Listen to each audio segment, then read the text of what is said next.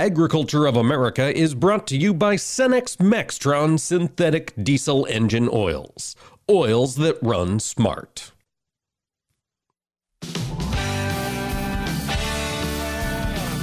Informing America's farmers and ranchers. This is AOA, produced by the American Ag Radio Network. Now, here's your host, Mike Pearson. Hello, folks, and welcome to AOA. Thanks for tuning in this Monday, May 16th. I did announce on Friday that Senator Charles Grassley will be joining us today, but I, I, do have bad news. The senator, just like the rest of us, gets caught in travel troubles, and he had a flight cancellation this morning.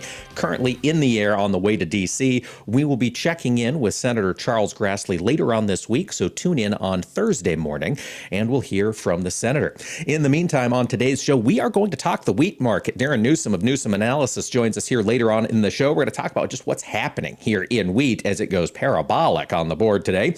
In segment two, John Baranick of DTN Weather will be with us, and well, part of the reason wheat's going nuts is weather, and John will share us share with us what to expect later on this week. And in segment three, we're going to hear from Jacqui Fatka. We had some big announcements made on Friday from the Biden administration that impact agricultural trade. Jacqui will help us break all of that down. But first, folks, let's talk about this wheat market. Reuters had a story out this morning that said birds are dying at a record pace. They're literally falling from the sky in Gujarat state in India because it is that dry and it is that hot. Darin Newsom, that's moving the wheat market today, isn't it? Yeah, good morning, Mike. I mean that that can't be a good sign when birds are falling dead from the sky. That has to be some sort of omen of something. But I mean, I mean everything seems to be coming together right now in the wheat market. Uh, over the weekend, India announced it was going to ban exports for the last couple of weeks. They've been talking about it, uh, and this comes at a time when you know the world is trying to reshuffle the deck as to who is going to provide you know wheat to customers around the world. Um, India was going to increase its exports a bit. It usually is self-sufficient, uh, doesn't export that much. So it was going to get in the game. You've got U.S., Canada, Australia, but Canada and the United States both facing some some severe uh, drought situations. Uh, cutting into the U.S. winter wheat crop and certainly looking like it's going to uh, hurt the spring wheat crop across the north across North America again this year. It's a it's a tight situation. It, it is a tight situation. Darin the, uh, Darin, the markets are reacting today. Wheat, all three classes up, oh, geez, 40 to 60 cents here now. Where do you see the, the big push in this market continuing to happen? Is it going to be Chicago, Kansas City, Minneapolis? Where do you see the move really growing? Yeah, all of the above. You know, if we want to take the global situation into account, it's going to be the Chicago market. Um, right. You know, initially, what we're looking at is the U.S. hard red winter crop, uh, the one traded uh, with Kansas City futures, is just being destroyed across the southern plains. I've been hearing reports that some of the crops already been zeroed out. Others are going to be forced to harvest uh, this crop, even though it's not going to yield much of anything. And so then you've got all the cost and expense of, of running combines over it. So, you know, it, it, it's the big picture situation certainly going to play out in Chicago. It's the world's largest futures contract for wheat. Uh, so certainly we can keep track of it there. But then we break into the, you know, the hard red winter crop, which strong demand for last year's supplies basically depleted what we have on hand. Uh, and now with hard red spring not only getting in, unable to get in the ground to follow up uh, last year's short crop due to a due to a drought, it's it's going to be all three markets, but the big picture will be in Chicago. Well, in that Chicago market, Darin, on the commitment of traders reports, are we still seeing that outside money move into the Chicago contract? Yeah, starting to come back in. Um, the Chicago uh, the Chicago market has was quiet there for quite some time, but now we're starting to see more money moving back into the market. It's it still has room to the upside, which is what I find interesting as far as rebuilding their position from from what it fell to. So last the last showing uh, this was last Friday shows a net long futures of about 21,700 contracts. Uh, recently, at least here in 2020 or late 2021, that was a high of about 41,500 contracts. So you get news like what we saw this weekend. We get weather situations like what we see across uh, the northern and southern plains, and you get you know this continued war in Ukraine, Russia's war in Ukraine, and I think that that long position is going to continue to build. The big question is who's willing to buy it? Is is wheat still an investment buy up at these levels? I mean, we're talking about the July contract right now, uh, up around 12 and a half. Who's willing to buy at that level? I think fundamentally it's still a buy. Uh, but now we have to see if the actual investment firms feel the same way. Darin, same question, different topic. Minneapolis, that spring wheat contract at 1375. Are you a buyer here given that it's so early yet in the growing season? You almost have to be. Again, you know, it's if we look at the, and I know that some of the future spreads are very lightly traded in Minneapolis, but if we look at those future spreads, we are inverted. There's there's no carry whatsoever in any of those spreads, and that's telling us the market's saying you know, we're, and this is fundamentally bullish. We just don't have any spring wheat. We had low production last year, and so you know, merchandisers had to go over into the hard red winter to buy blending stock, which lowered the stocks of hard red winter. And now all of a sudden, with spring wheat, both in the U.S. and Canada, it's been too wet for much of the area to to get it planted. So it's way behind in planting. Uh, and so all of a sudden, we're starting to talk about less possibility for production here in 2022. So yes, I think even at these levels, you could you could view wheat, all three classes, including Minneapolis, as a buy at these levels. The other question, Darin, then from the grower's perspective, it's not yet a selling opportunity, right? If you're talking spring wheat, it sounds like you're willing to hold off here on making some sales. Well, it's tough because I know some folks have made some some sales you know, because these are incredible prices and, and, and you can make some sales in here. But the problem is, are you going to have any production? I'm hearing from folks again in the Southern Plains who are saying there's going to be a lot of unfilled contracts, and then that opens a whole other set of problems. Uh, so, you know, production in wheat is, is, a, is, a, is a problem that is not as severe when, you, when you're starting to talk about corn and soybeans and so on. You can have all or nothing in the wheat market. And right now, it looks like there's going to be a lot of areas with nothing. So if you're looking at forward contracting, you basically can't because you don't know what your production is going to be. You have no idea how good or how bad this crop is ultimately going to do. And so, to that end, we'll just sit and wait during that winter crop for growers who know they have mm-hmm. something out there in the fields. Are you marketing at these levels, or do you sit and wait a little longer? If I'm marketing, I'm doing it by the spoonful at this point. I mean, I, I don't want to step in front of this market. It's great prices. Basis is basis is holding together well. Uh, you've got you've obviously got a strong cash market. Uh, I would just sell ever so little at a time uh, because we don't know we don't know how high this might go and we don't know how long it's going to last. When it tops, it's going to crash. Uh, but it just fundamentally, it just doesn't look like that's going to happen anytime soon. All right, Darin, for folks who want to get more of your insight, where can they follow you? Easiest way to do it is uh, to go to darinnewsom.com, the website, and uh, take a look at everything we can talk about there.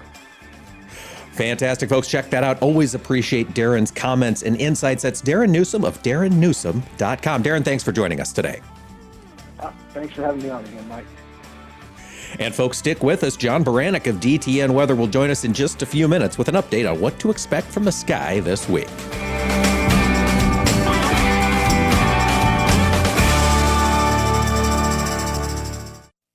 Agriculture of America is brought to you by Cenex Premium Diesel. Diesel that doesn't mess around. Time is money, right? And money well, it's the whole reason we go to work every day. Cenex Premium Diesel protects both. With a more complete additive package for a more complete burn, Cenex Roadmaster XL helps your entire fuel system stay up and running, so you can count more profits and steer clear of losses. Now, don't spend all that free time in one place, unless it's the highway. Cenex Premium Diesel. Diesel that doesn't mess around. The average American eats 250 eggs per year, which translates to a total annual consumption of 76.5 billion eggs in the U.S. About 60% of eggs produced here in the U.S. are used by consumers, and about 9% are used by the food service industry. A chef's hat is said to have a pleat for each of the many ways you can cook eggs. The color can range from white to deep brown. Hens with white feathers and earlobes lay white shelled eggs, while hens with red feathers and earlobes lay brown shelled eggs. Because breeds that lay brown eggs are typically slightly larger larger birds, they require more food, making brown eggs usually more expensive than white. You can tell whether an egg is fresh or stale by dropping it in water. A fresh egg will sink, but a stale one will float. Eggs also contain all the essential protein, minerals, and vitamins, and egg yolks are one of the few foods that naturally contain vitamin D. And eggs are also good for your eyes because they contain lutein, which helps prevent age related cataracts and muscle degeneration. These farm facts brought to you by the American Ag Network. How many acres are you keeping an eye on? Another pair of eyes could be very helpful in protecting your ROI, especially ones that are highly trained. And that's what you'll get with an FS crop specialist. They can spot issues you might not even know you have using the latest technology, including thermal, drone, and NDVI imaging. Then they can get an early treatment plan started. Contact your local FS crop specialist to learn more about our crop scouting services. It's one more way FS is bringing you what's next. Through the years, you've really kept up with the times. You're on social media. Like, like, dislike, block. Maintained your health. 10,000 steps. I'm a beast. You even programmed your own smart home. In 10 minutes, remind me that I'm a genius. In 10 minutes, I'll remind you that you're a genius. If you can do all that, you can definitely save for retirement. Just go to aceyourretirement.org, a free online tool sponsored by AARP that can help you get on track with your retirement savings no matter your age. At aceyourretirement.org, you'll meet Avo, the friendly digital retirement coach, and in just three minutes, get personalized recommendations to help boost your retirement savings. They're easy to understand and work with your lifestyle. It's quick, easy, and free. Plus, it's brought to you by AARP, so you know they got your back. You are a genius. Take charge of your retirement. Go to aceyourretirement.org now. That's aceyourretirement.org. A message from AARP and the Ad Council. Agriculture of America is brought to you by Cenex Premium Diesel. Diesel that doesn't mess around.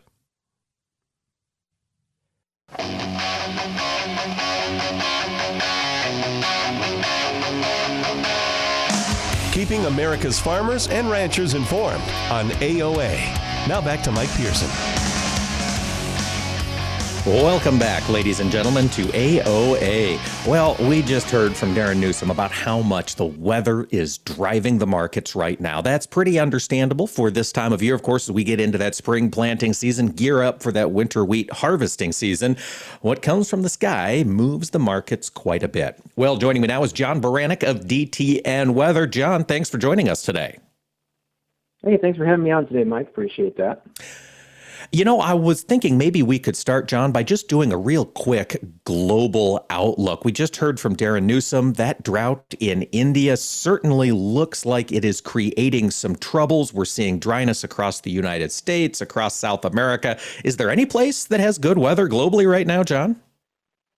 Gee, really? It's kind of hard to find a spot that isn't having at least some issues, honestly. Um, yeah, I mean, with with India, the uh, the drought and the heat really started back in, in late March and went through April.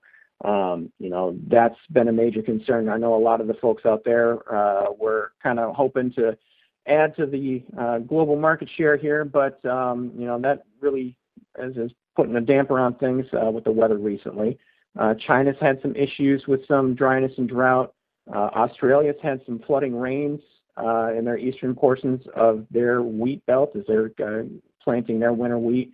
Uh, down in South America it's been kind of crazy where we've had, you know, we've talked about it a lot here on your program, but in other areas too. I mean, Argentina's been dealing with drought all uh, of their season long. Now that they're getting into winter wheat season, uh, their wheat areas are drying up again too. Uh, we've got frost potential this week in southern Brazil for their safrinha corn crop. And in central Brazil, uh, it's just been bone dry uh, as their dry season started early.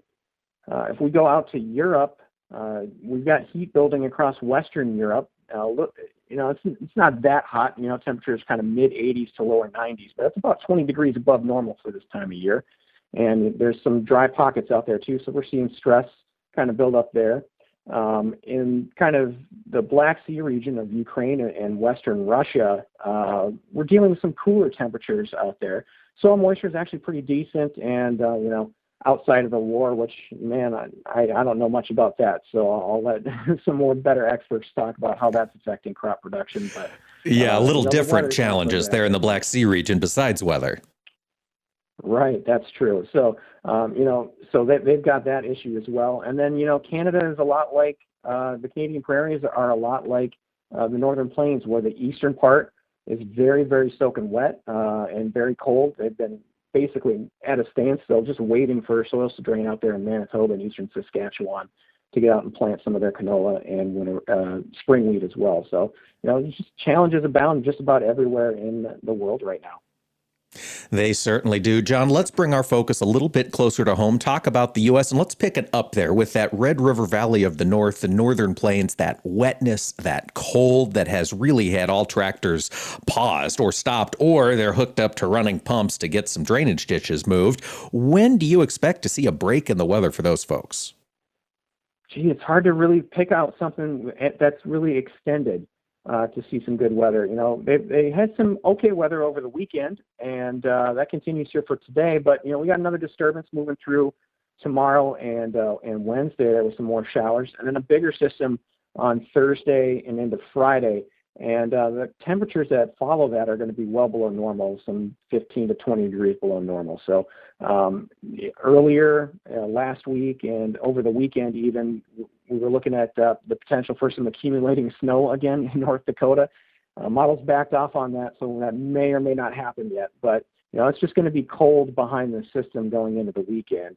Um, and then the pattern just stays active going into next week and into June as well. We don't really see that changing. So it's going to be really difficult uh, to get out into the field, it looks like. Well, as that cold front comes through, how far south is it going to spread? And is it going to bring any moisture to our friends in the southern plains? Uh, well, it will be spreading moisture, but I don't know if it'll get out there in the southwestern plains. Um, you know, from western Kansas to eastern Colorado, down south through west Texas, and maybe some isolated showers here and there, but there I don't really see anything uh, really significant where we're talking about widespread rainfall or anything super beneficial for a lot of folks out there, just some isolated areas. But that system will move through the rest of the country here uh, for late this week and weekend. We should expect some more organized showers and thunderstorms moving through.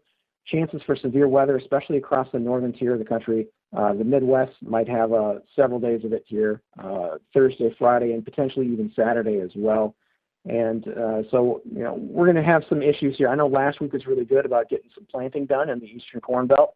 Uh, we saw some stalls over the weekend for, for, some showers. We got a few more here this week, but this one here late this week uh, into Saturday uh, looks like it uh, could slow things down yet again. John, I want to look down. We're getting into summertime. Of course, we're starting to see the tropics heat up. As you look out here for the the short term, do we get any tropical weather systems that start to impact our weather here across the the continental U.S.? Yeah, you know it's been really interesting over the last six or seven years. We've had the tropical season start early. Typically, um, you know, the official start from the National Hurricane Center is June 1st, but we've seen a May tropical system, though I think the last six straight years. And uh, you know, the American GFS model does have something brewing in the Gulf of Mexico here next week. Uh, it's been the only model to do it, but it does have something in there. And so we'll have to watch that and see if it actually comes uh, to fruition. But yeah, six the last six seasons have had something happen before June 1st, and we might be on track for the seventh in a row.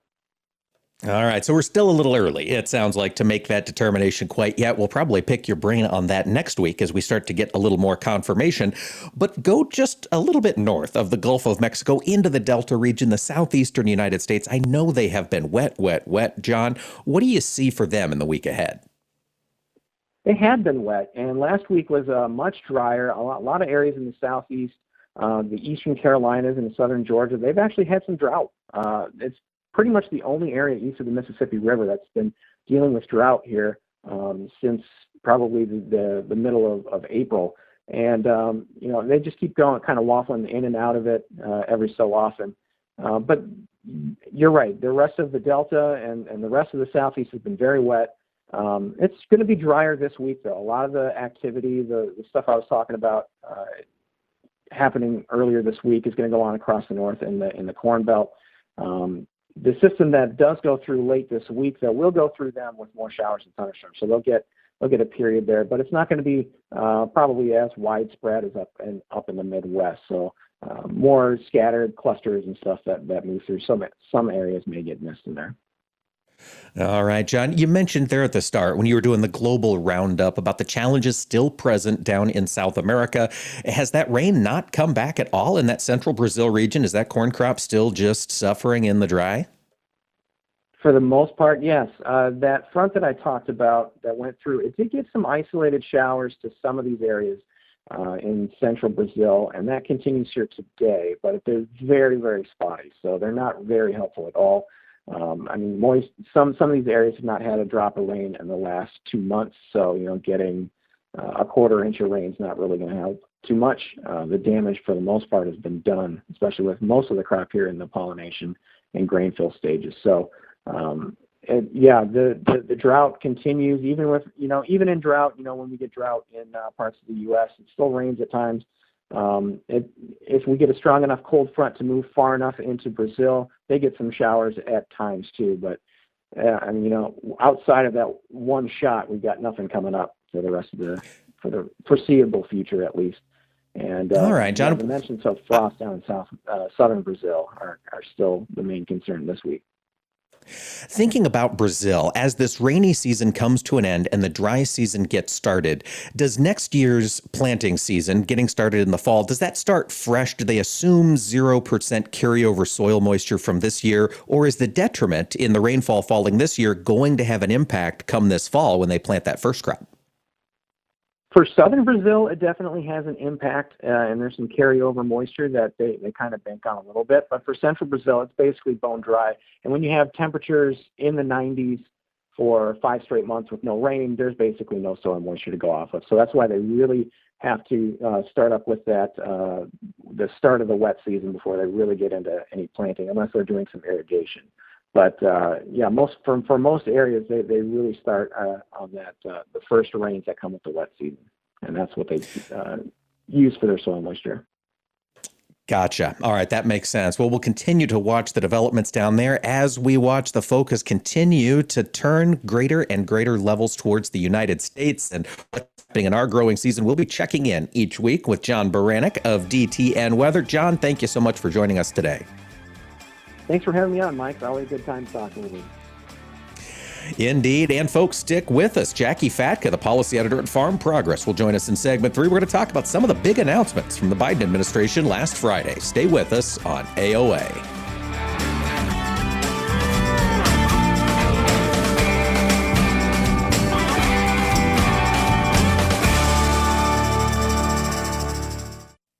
Agriculture of America is brought to you by Cenex Premium Diesel.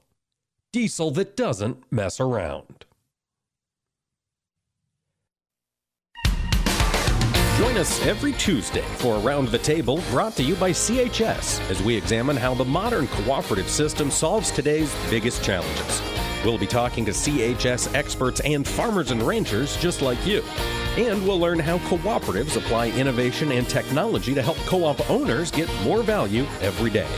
Join us around the table every Tuesday or visit cooperativeownership.com to learn more. I drive my bus in a busy city. That's why road safety is so important to me. I know that I must slow down and be extra careful when I make a wide turn. Buses need more room than cars. Everyone can help keep our roads safe. Next time you're driving, remember to give buses plenty of time and space to finish turning before driving ahead. Let's all plan to share the road safely. Learn how at www.sharetheroadsafely.gov. You're listening to AOA for the American Ag Network. I'm Jesse Allen reporting. Well, we continue to see wheat prices lead the grain complex sharply higher after India announced their ban on wheat exports here over the weekend. We did come off our highs, though, in wheat overnight, and we're hovering below the highs here in our morning trade. Soy complex backing off a little bit here as well. Start to see some pressure in bean oil, while corn futures remain elevated as well. Overall, the ags traded sharply higher overnight into this morning as we see the food based commodities receiving a lot of hype and money flow on food security concerns. We also saw speculators last week reduce their net longs in corn and soybean futures, uh, raising bullish bets on wheat. Instead, one has to wonder if that dynamic will remain here as we work through this week.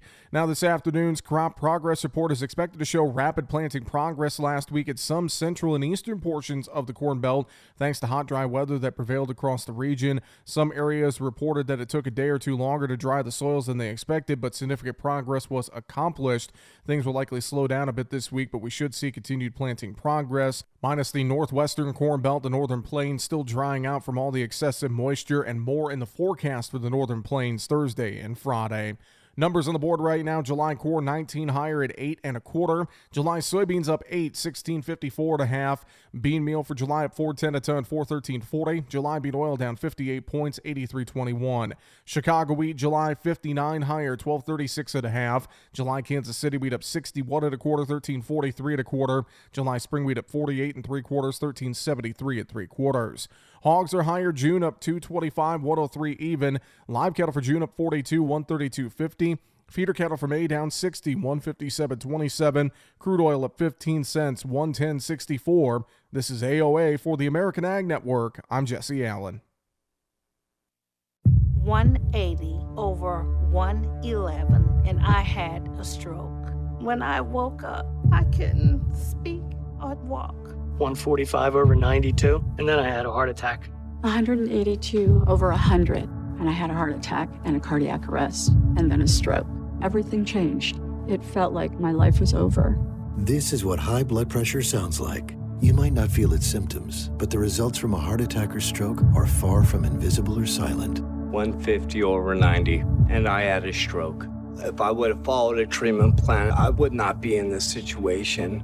180 over 110 and I had a stroke. And I'm 33, so I never see this coming. If you've come off your treatment plan, get back on it or talk with your doctor to create an exercise, diet, and medication plan that works for you. Go to loweryourhbp.org. Head to toe, everything's changed. Head to toe. Brought to you by the American Heart Association, American Medical Association, and the Ad Council. Agriculture of America is brought to you by Cenex Premium Diesel diesel that doesn't mess around.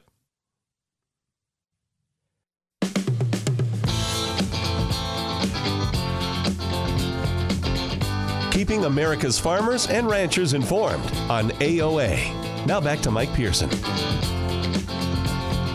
Welcome back to AOA, ladies and gentlemen. Mike Pearson here with you, and we're going to be talking with Jacqui Fatka. She's the policy editor at Farm Progress. And Jacqui, Friday, the Biden administration made a couple of key personnel announcements. Could you talk to us first about the new undersecretary for Trade and Ag Affairs at USDA? Sure. You know, it's always fun when USDA uh, drops these announcements. White House drops these announcements about four four thirty five o'clock on Friday afternoon, and um, you know there are eight undersecretary positions at USDA. Four of them have been confirmed. Uh, two of them are still waiting for uh, full nomination hearings and confirmation in the Senate, and now we've got two more. So the big one that everybody's been waiting for was the USDA Trade Undersecretary, which that's uh, been nominated to uh, Alexis Taylor, who's no uh, stranger to USDA and especially uh, building ag exports around. And so a lot of widespread praise for her. She's an Iowa native herself, but she's actually currently the director of Oregon's Department of Agriculture. Um, so she spent some time on Capitol Hill working for some different congressional members. She spent some time at USDA under the previous Vilsack administration. So uh, obviously she should she should be a good good person to put in that role. And then um, another the last uh, USDA undersecretary position to be nominated is the Food and Nutrition and Consumer Services, and that is for Stacy Dean, who's actually the current deputy in that position. So both of those will require Senate confirmation. And and as I said, you know, there's eight USDA undersecretary positions. Four of them have been confirmed. Uh, two had already been nominated, but they hadn't actually gotten through. And so these are those last two to try to get them across the finish line. So, as we prepare for a Senate vote here on both of these names, with Alexis Taylor, the new U.S. Uh, USDA Trade Undersecretary, has there been any pushback, or what has been the response from the ag community? Yeah, no, lots of praise, lots of praise for her. Um, and, you know, this is a fairly new undersecretary position. Uh, Ted McKinney was who held this position under the Perdue administration. And it was actually, this trade post was created actually during the uh, 2014 farm bill and and really because of secretary former secretary joe when he became a senator. You know he felt like his time at usda that he definitely the the need to have some focus specifically on trade and exports was important. And so they created that and actually they they had to eliminate the rural development one because some of the wording required that you had to only have seven undersecretaries. So they kind of shifted things around and then they've actually added back the rural development one. And um and so yeah i don't expect there to be a lot of pushback. Um i think if anything it's just being able to find time to do the hearing and actually getting a vote on the floor. So that's that's the only thing i've heard. I don't anticipate this being something that would slow slow her down. Um it's just a matter of the process and sometimes the longer process than we're used to um, on capitol hill Yes, and it's interesting with Alexis's nomination. We've got a situation we don't see very often in DC, which is that the previous person in her role, Ted McKinney, has actually come out and backed her. So this is a nominee from a totally different party. Ted McKinney has come out and said, quote, "We know Director Taylor's passion for seeking market opportunities for American farmers, ranchers, and food producers of all types, her previous experience at USDA, her character, and her deep understanding of how regulations across the globe matter for individuals in our communities will benefit all Americans. So it really sounds like a unified front to get Alexis across the finish line. Jacqui, is that your uh, understanding? Definitely. Um, and, and, you know, a lot of she's worked as a career staffer at USDA. And so, you know, I think sometimes we get caught up in the R's and D's behind people's names. But at the end of the day, she's um, shown that she can work across the law, uh, you know, work across both party lines. Um, even though she worked for some, she worked for Senator Max Baucus before, she's worked for some Iowa representatives. Um, Democrats. And so, you know, this, but she also got praise from Senator Chuck Grassley, who's also a Republican from her home state. And so um, I do think that everybody could benefit from having another loud, um, advocate for US ag exports. And, you know, that was another comment that came in too. You know, as we go into the farm bill, there's going to be a lot of hope to have some more money for some of those trade components at USDA and, and how to fund that. And so, you know, she would have a good um, experience of working on Capitol Hill and also helping, you know, bridge that discussion between USDA and those on Capitol Hill on how to to try to find some more money to expand ag exports around the world.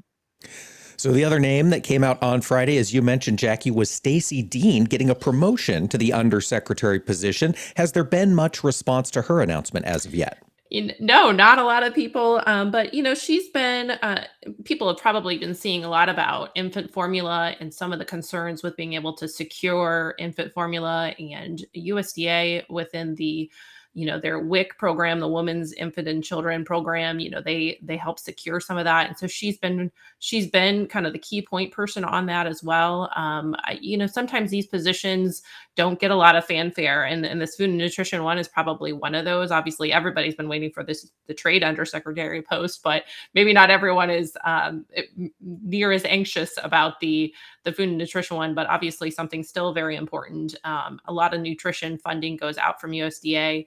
Um, so I, I don't have a, a, a, big indication of whether she would go one way or the other. I do know that Senator Stabenow, who is the um, chairman of the Senag, which would be the one who would be conducting the hearing on her nomination, um, did give her praise. And so um, we'll, we'll see how that goes through the process and how fast it goes through the process. All right. Well, the Senate hearings are underway in a lot of different regards as Congress is in session. And last week, Jacqui, the Senate Appropriations Committee held a hearing, and, and uh, Secretary Vilsack spoke at it about disaster aid. Do you have an update on the money that's there and, and when it could be coming out? Yeah, a lot of people have been waiting for the $10 billion that was approved last end of last 2021 on the WHIP Plus. Uh, and so this would be anyone who suffer losses from disasters in 2020 and 21. And um, Vilsack said that they should be getting checks out here in June. Um, one thing that they're trying to do is really simplify and streamline that process. So if people had already had crop insurance or other um, documentation that had been able to prove that they were impacted by a disaster that hopefully that they would have a simplified process and that money could get out sooner. You know that's one of the challenges with disasters uh, and and being able to adequately recognize a disaster and uh, being able to get money out. You know, sometimes it does take a, a couple of years. And so that is something that I, I, really do anticipate as Congress looks at the next farm bill of, of how to address disasters. And that was one thing that he asked congressional members when he was there before the Senate members of, you know, make sure that if you want to have a disaster program to provide enough flexibility that we can be able to adjust it when different things happen and um, and being able to get those resources out as quickly as possible. Um, and so you know this this is a follow-up. There was also some money in the livestock the livestock program. The livestock did actually have some of those payments went out in may. And so we're seeing this this will be coming soon and um, and hopefully being able to adjust for some of those smaller disasters that maybe weren't the huge wildfire, but you know, Senator Jerry Moran for Moran from Kansas had asked about a wildfire fire and and and how to make sure that that may not be a, a specific disaster that was covered, but how does USDA also provide some of those ad hoc dollars for those kind of more small or you know in Iowa there's been a lot of tornadoes who have come through or or now derechos that we we are are seeing more of and so how do you adjust the disaster programs to do that and so that's an ongoing discussion and I think we're going to hear even more about it. All right. Yeah, it doesn't make sense to have a, you know, a small disaster isn't a small disaster if it hits your farm. Then it's right. a big disaster for exactly. you. Jacqui, the meat industry under fire again, specifically the large meat packers. A House Select Subcommittee recently reviewed their actions and found them wanting, didn't it, during the coronavirus pandemic? You know, this is one of those um, is it a witch hunt or not? You know, I think when we look back at 2020, everybody was swirling when um, March, April hit. And obviously the meat the meat sector was hit hard by COVID. Um, gosh, I remember hearing all those calls. We had call after call, and um, you know this this report does uh, question whether those companies were uh, acting acting as they should when those in those early days and if you remember back uh, the the very early part of that the trump administration did put out an executive order to try to keep open those meat plants. And um, and this report does question, you know, was that done at the expense of worker health? Was that done for corporate profit? Um, and it, you know, the, the Meat Institute did did counter some of these reports of, you know, everybody was figuring out how to manage, and we all know from the farm sector if we would have gone much longer with a lot of those plants completely closed, um, you know, the hogs that were backing up, the the inability to process animals could have been much worse. And so, you know, sometimes when you see these reports, you you hope that they reveal a light that actually can provide some lessons of how can we change. Unfortunately, when I read the report, report it was a lot more finger pointing and not a lot of constructive criticism of how can we make sure that this doesn't happen again and how can we evolve and, and change and, and make some adjustments if we were to see this exact same play out. Um, and, and that's that's sometimes what happens when you have a partisan type congressional report. I mean this is a staff report. This is not a, a government report from a third party or something that uh, allows it to be objective and so i i will i will put that out there of you know this is a report and there were some concerning things in that report but what's the motive behind the report is also important to think about Right. It certainly generates a lot of headlines, but those were confusing times back when COVID first started and everybody was really thrown for a loop. Jacqui Fatka, the policy editor at Farm Progress, thanks for joining us here on AOA today. Always great. And folks, stick around. We'll have more AOA when we return.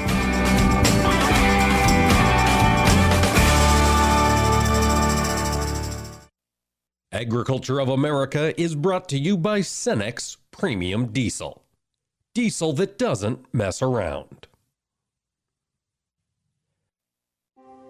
Vision loss is not something that you feel until it happens. Most people lose their vision from diseases like macular degeneration and glaucoma, not at birth. With macular degeneration, you lose your central vision. You have a blind spot right in the center of your face, so I can't actually see your face. So even that little circle in which I could see became a big blur. I was 65 when I first was diagnosed with glaucoma. There were no symptoms. I had no headaches. Three million Americans have glaucoma, and half don't even know it. 11 million people in the United States have macular degeneration. You lose mobility, independence, changes your entire life. So many eye disorders can be treated if caught early. My husband tells me that I have beautiful brown eyes, and I don't want to lose that. Make a plan today to get your eyes checked. Visit brightfocus.org to learn more. Nothing offers an opportunity to bond and give thanks quite like breaking bread together. This is especially true as we welcome our troops back home and keep those who are still stationed overseas in our hearts. Hi, I'm Gary Sinise. Since 2011, the Gary Sinise Foundation's Serving Heroes program has shown gratitude to our nation's defenders and their families by serving up nearly 500,000 hearty classic American meals at travel hubs and military locations. And now, together with our friends at Bob Evans Farms and their Our Farm Salutes program, we will help to provide even more meals nationwide, offering our defenders a taste of home and the feeling of togetherness around the table. Help us show America's gratitude through food and fellowship. Look for the Bob Evans Our Farm Salutes purple packaging at your grocery store and visit ourfarmsalutes.com to learn more. While we can never do enough to support the men and women who serve, together we can make a difference, bite by bite. Hi, I'm Smokey Bear, and I made an assistant to help you out because only you can prevent wildfires. Hey, Assistant Smokey Bear, call me Papa Bear because I'm grilling up dinner. do you get it? Yes, good job. So, what should I do with all these coals? Don't just toss them out. Put them in a metal container because those embers can start a wildfire. I understand. The stakes are high. Ha ha ha ha. Learn more at smokeybear.com. Brought to you by the U.S. Forest Service, your state forester, and the Ad Council. Smart stays on the road. That's why it's in your engine. Because you wouldn't settle for subpar performance. Cenex Maxtron synthetic diesel engine oils give you the smartest oil for the toughest conditions. These premium oils maintain 80% of their viscosity throughout the drain interval for superior engine performance across extreme temperatures. That horizon looks good with the competition behind you. Cenex Maxtron diesel engine oils. Oil that runs smart. Soil, the final frontier. These are the voyages of the Soil Ship Enterprise to explore soil life, to boldly grow where cover crops have never grown before. Farmer's Log, soil date 31655.4. We've come across some strange but incredibly helpful life forms. We didn't have to travel far to find them, but these organisms have proven invaluable on our trip through the solar system. They help feed us by nourishing and protecting our crops. They've built our soil structure to make it more resilient to the harsh weather we encounter. Our sensors indicate they're even helping us store carbon that plants take out of the atmosphere and put it back into the soil. Guess you can say our living and life giving soil is the best thing to cling on to. Um, sorry. That's soil fleet humor. Visit your local USDA Natural Resources Conservation Service office today and learn more about the basics and benefits of soil health. This message brought to you by USDA and this radio station. Farming has gotten so complex, you need another you just to keep up with it all. You'll come close when you work with your FS crop specialist. They know your growing conditions and your land, working for you season to season, helping fine tune decisions to ensure a healthy ROI. And they're constantly in training to learn about the latest in seed selection, crop protection, and nutrient management. Plus, they're achieving certification standards that exceed the industry. Contact your local FS crop specialist to learn more. FS, bringing you what's next. Young farmers don't listen to the radio, right? Wrong. In a recent survey, 74% of young producers said they get their most important agricultural information from their trusted farm radio station. Surprised? Don't be. If you think about it, it makes perfect sense. radio is the perfect companion because it goes with you everywhere. Whether you're in the shop, on the combine, or in the truck, Farm Radio is right there with you. This message brought to you by the National Association of Farm Broadcasting. Agriculture of America is brought to you by Cenex Maxtron synthetic diesel engine oils. Oils that run smart.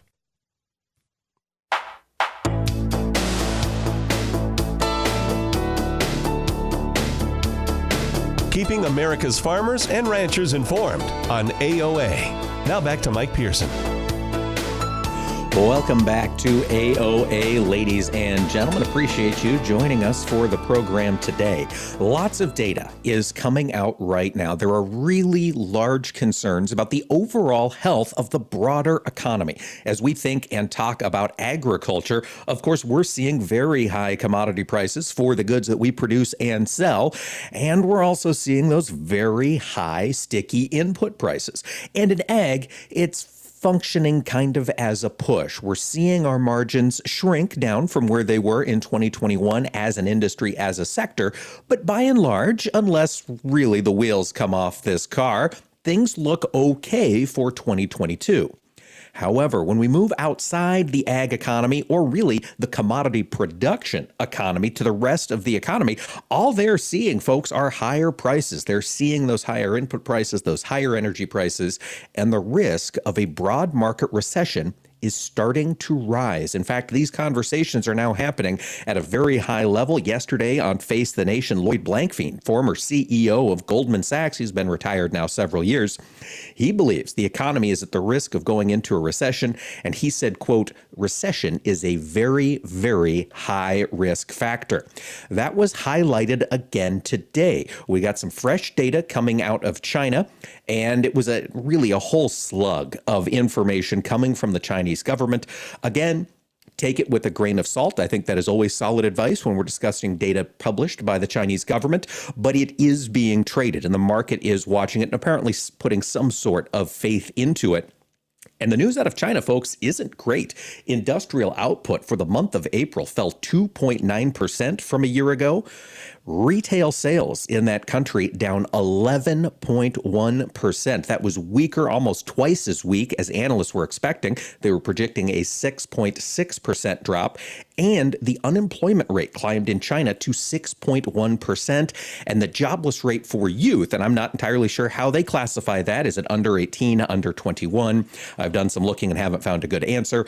But uh, that unemployment rate is now at a record level. And investors have been responding. We've been seeing this trade play out all morning. Chinese and European stocks are down big on a lot of this news and it could be intensified tomorrow tomorrow morning at 8.30 eastern time 7.30 central.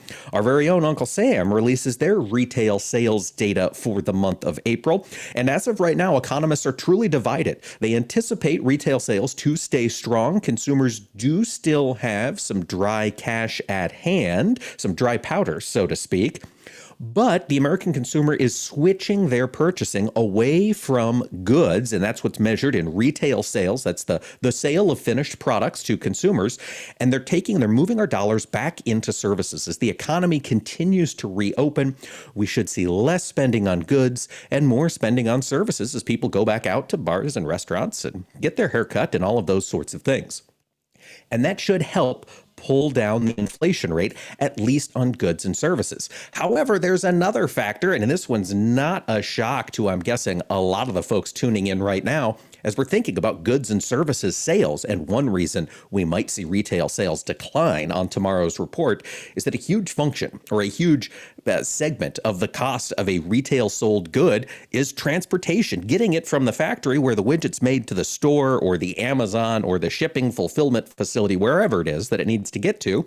It costs a decent amount of money to get the product to that place. And that cost isn't breaking very much. I do have good news for those of you driving diesels today we didn't set a record high average price for diesel across the country today. That record sticks yesterday, May 15th, 2022. The average price of diesel was $5.56.5. Today, that has backed off just about a nickel, and we're talking average nationwide average price of diesel at 551 and a half. Now, for some of you, those prices could be a lot higher. If you are listening to this program and you are on the east coast of the United States, chances are the prices you're paying for diesel are significantly higher than that. And that's going to continue. About a week ago, we spoke with Darren Domi on the program, the managing partner at the Powerline Group, and he emphasized the importance of the diesel shipping out of the Northeast. Of course, New York Harbor is one of the main repositories for diesel, and the distillate stocks in that harbor have been declining to record low levels. The downside is there isn't yet a good way to get fuel from the place that has plenty of it, which would be the central part of the United States, refineries along the Gulf Coast, get that to the Northeast. There's not enough way to hedge that price risk to put that diesel in the pipeline to the Northeast. So, what's happening instead, and this was reported out by FreightWaves on Friday, trucking companies in the eastern and or excuse me western and central parts of the United States are filling up their trucks with fuel in order to head to the east and they're basically wildcatting fuel into that northeastern market and the downside is there does not appear to be any structural shift happening anytime soon. John Kemp, who is an energy market analyst with Reuters, says there are two ways we can break this diesel demand price move. We can see less demand from consumers, but that doesn't really spur a lot of price movement or we can see a recession. And he believes a recession is going to be the only way we can get these diesel stocks back up to where they were pre pandemic. So, folks, keep your head on a swivel out there. While I believe the ag industry looks pretty solid here heading into the future, the rest of the economy might be facing some struggles as this year proceeds to move forward. One other thing that highlights perhaps some bad economic news coming. The New York State Manufacturing Index contracted in May. This was the second contraction in three months, and it was down pretty substantially. The Business Conditions Index in New York State dropped over 36 points to a minus 11.6. That's the worst we've seen since the start of the pandemic. So concerns about slowing down economic data are all over the place. Over the next several weeks, we'll get more reports from the Commerce Department. We'll get regional reports from the Federal Reserve's banks sprinkled out across the country. And we'll take a look at all of those as they come in in order to better gauge how could demand look from consumers as this year moves into the summertime. Folks thanks so much for tuning in today. Tomorrow on the program we're going to be talking to corey rosenbusch of the fertilizer institute about issues developing in that market. And quill robinson of the american conservation coalition will join us to walk through what was announced with the department of justice Office of Environmental Justice. So tune in on Tuesday to AOA. Thanks for listening, everybody. Have a great week. Agriculture of America is brought to you by Cenex Premium Diesel. Diesel that doesn't mess around. Get it, slip it, cuff it, check it. Talk to doctor now and share it. I get it, slip it, cuff it, check it twice a day. I get it, slip it, cuff it, check it in the morning and before dinner. I get it, slip it, cuff it, check it, and share it with my doctor. Nearly one in two U.S. adults have high blood pressure. That's why it's important to self monitor your blood pressure in four easy to remember steps. It starts with a monitor. Now that I know my blood pressure numbers, I talked with my doctor. We're getting those numbers down. Get it, slip it, cuff it, check it. Talk to doctor now and share it. Be next to talk to your doctor about your blood pressure numbers. Get down with your blood pressure. Self monitoring is power. Learn more at manageyourbp.org. Brought to you by the Ad Council, the American Heart Association, and the American Medical Association. In partnership with the Office of Minority Health and Health Resources and Services Administration.